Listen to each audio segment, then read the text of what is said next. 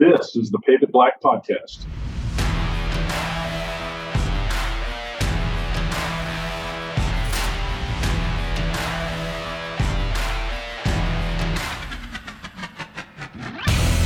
Hi, everyone. Welcome to Pave It Black, the official podcast of the National Asphalt Pavement Association.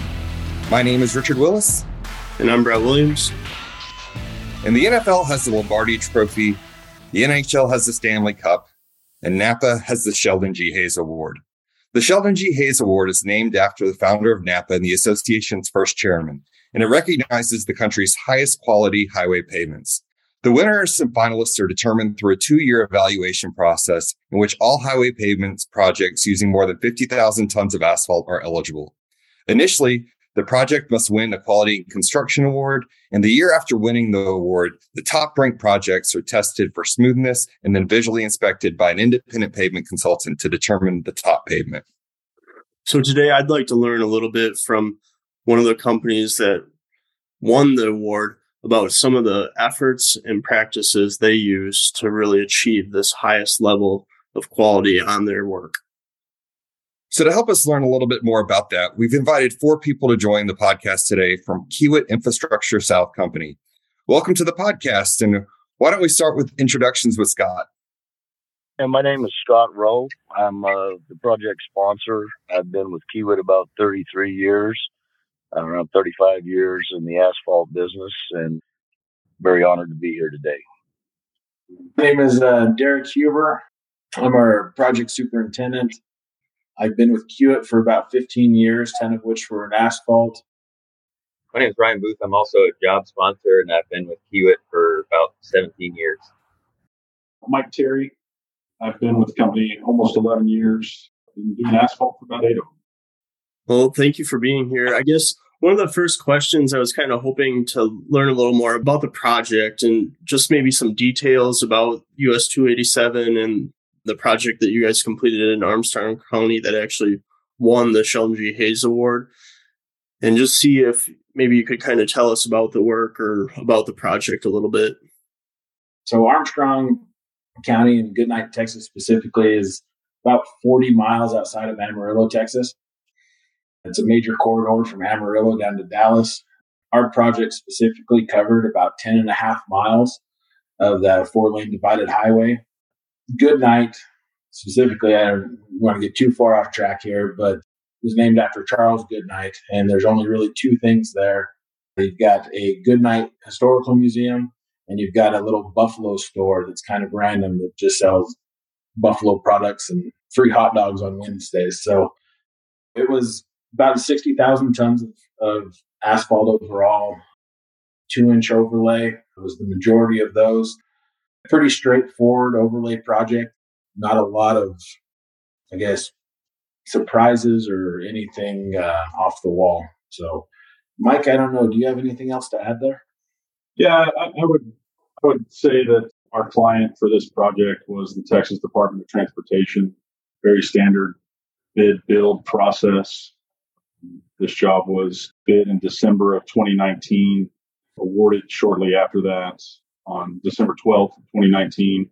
And the majority of this work took place from August of 2020, the following year, and we finished on December of 2020. So short duration job for us, successful job. Obviously, that's why we're here. Again, four lane divided highway on US 287 in Armstrong County. 42.4 lane miles, I think. Was there anything kind of different about this project compared to your typical work? Or were there any challenges that y'all faced as you were trying to build this?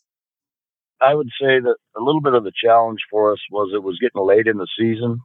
We'd already completed, I think, two or three projects that summer. And up near Amarillo, it gets pretty cold about the middle of oh, October, and there's a cutoff. I believe it's October 31st. So this was the last job that we paved that season, and we had to move in a mobile asphalt plant from about 60 miles away. So we were a little bit under the gun on getting this done in time. So that was really the probably the biggest challenge for us. Do you think there were any things about the project that maybe helped achieve the level of quality that that you did? I mean, whether it's the condition of the pavement or the type of work or something about the pavement or the project that really helped achieve the quality level that you did on this project? I think one of the big things that helped on this one, like Scott was saying, it was the last project in a string of them that year going into winter. I think everybody realized that we did have a short window to get this one completed. And we had a team that was really close knit, that knew their roles within our overall group. I think equipment downtime was essentially zero on the project. Startups, shutdowns, continuous paving operations, having gone through all those other projects and then having some strong goals on this one. And then in culmination with our equipment running consistently, we weren't stopping and starting throughout the day. We you know, had good long pulls. I just think that all of that kind of combined together to achieve the quality results that we did on the project would be my opinion there. Another thing about that project this team has worked together for quite a while, and it was one of the, I think it was the last project we did that season. But we've got great communication between our QC folks, our paving folks, our plant personnel, down to truck drivers. Everybody's involved in the communication, and we get test results real time. So it's a pretty tight knit bunch, like Derik said, and, and everybody's taking care of their business. Go ahead, Ryan. Another thing about being this late in the season up in the panhandle, aggregates get kind of hard to get. They're, they're short supply. So this project and even the project prior, we actually brought in aggregates from Oklahoma to be able to pave these jobs in this season. I'd like to kind of dig a little bit deeper into the communications piece that you were talking about. Are there any kind of technologies or tools that y'all use to help aid in that communication or to make it more streamlined where you can ensure the different parts of the operation are all understanding what's going on. I don't know when we started it. It's probably been eight, ten years ago, but we just have a simple group text and all the people are involved in that group text and we get our lab results, uh, like I say, real time. We get our roadway density results as soon as the results are available. If we do any profiling we communicate those results through the uh, group text. And we have multiple paving projects going on, and I get group text, all of our test results all day long, you know, five, six days a week. And uh, it's been a great communication tool. It's really that simple. Kind of, kind of along that vein, I'm curious if there may be some other efforts that you attribute to being able to achieve on this level. And I know you kind of talked about some of the practices but I'm kind of curious if maybe there's some training or different things that you think really helps the company achieve at this level.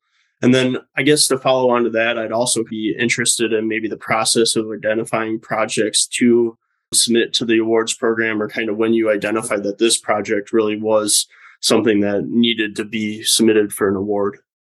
One other thing that we've done over time that I think really creates a lot of buy in across our projects because really our project team aren't huge. I think on this one in particular, between management and our craft, I think we were at 21 people overall, maintenance included in that. As you achieve good quality results, TxDOT has a program that incentivizes those through bonus. And then we also look at how many lane miles, ride quality, roadway lab, and take a percentage of that and we'll set a goal at the beginning of the project. We achieve the goal, then we pay back a portion of that bonus to each member of the project team. It's really helped over time. I think the guys get interested in it, and you wouldn't think that maybe a guy running a roller is going to ask a lot about how density is going all the time. But we do get those questions quite often, and it, and it involves them in the whole process, and it really helps everything roll smoother that's one additional thing that we do. And I don't know if there's other companies out there that do it that way, but it does seem to help foster a, a real team when we're on these smaller jobs. I would agree with that. We started that shared incentive bonus program probably 10 or 15 years ago, and we set some pretty lofty goals. We expect at least 85 to 90% of the ride bonus on every job. And that's not easy to achieve, but if we get something less than that, there is no bonus, and and all the guys know that, and everybody works together to achieve that bonus, and it's substantial, and it's worked well for us over the years. I'm kind of curious on the setting of the goal. Is that something that's like pretty common goals across all the projects, or are they specific to different projects where you have goals that kind of fit that project? They're very similar. A lot of our work is DOT work for, for TxDOT, and the bonus program on the ride quality is the same for every project, and nearly the same. So that one's pretty consistent, but it depends on the type of mix. If we're making a super modified type of hot mix or rubberized or something like that, the bonus penalty is a little different program. So we address them by the project. We'll set goals that are achievable. They're lofty, but they're achievable. And then the second part of my question was when the company or how the company identifies when a project kind of is on the level of submitting for an award. Like, when did you realize that this project was something that needed to be submitted and recognized for the level of effort and quality that was achieved on this project? Well, this particular project was recognized by TxAPA, the Texas Asphalt Pavement Association, as a statewide quality award winner. And uh, then there, it went through some criteria where uh, I believe it was TxAPA with, in combination with TxDOT nominated this project for a national paving award. I believe that's how the process worked. We were nominated on another project a few years back, and it was quite an honor just to be nominated.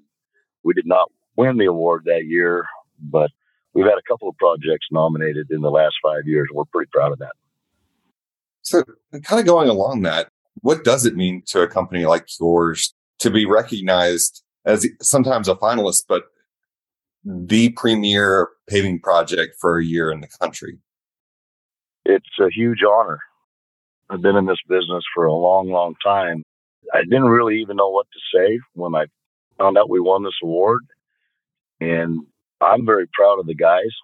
I know that everybody worked hard to win this, and it's just almost unbelievable. We're very honored. It means so much to me personally, and I know it means a lot to Kiewit to be recognized for high quality work. We put huge focus on safety and quality and when you're recognized like this, it, it's a huge honor to our company. Well, I really appreciate your guys' time and sharing about the project and about some of the practices your company has in place. And so just thank you for being on the podcast with us today and really appreciate it.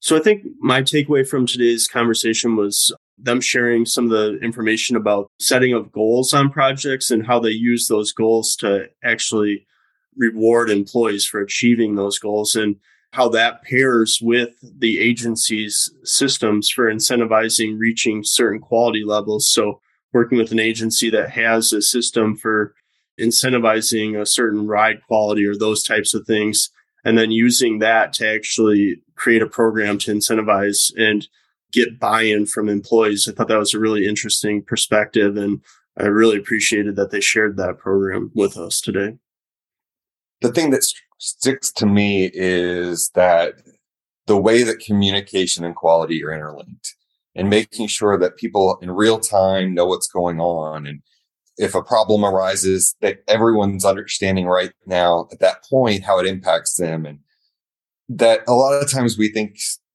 there are a lot of tools out there that people can use to improve communication. Those tools are great, but sometimes the simple things work too. Companies need to figure out what works for them, what fits their system, what works with their employees, and leverage those tools to aid in the communication process because I really think it has a high impact on quality pavement.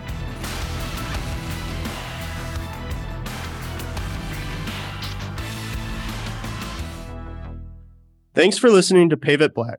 Visit asphaltpavement.org slash podcast to find more episodes, suggest a topic or guest, become a sponsor, or learn more about NAPA. Pave It Black is produced and copyrighted by the National Asphalt Pavement Association. Music by Colleague. As always, thanks to the dedicated workforce connecting diverse communities all across America. Keep on paving it black.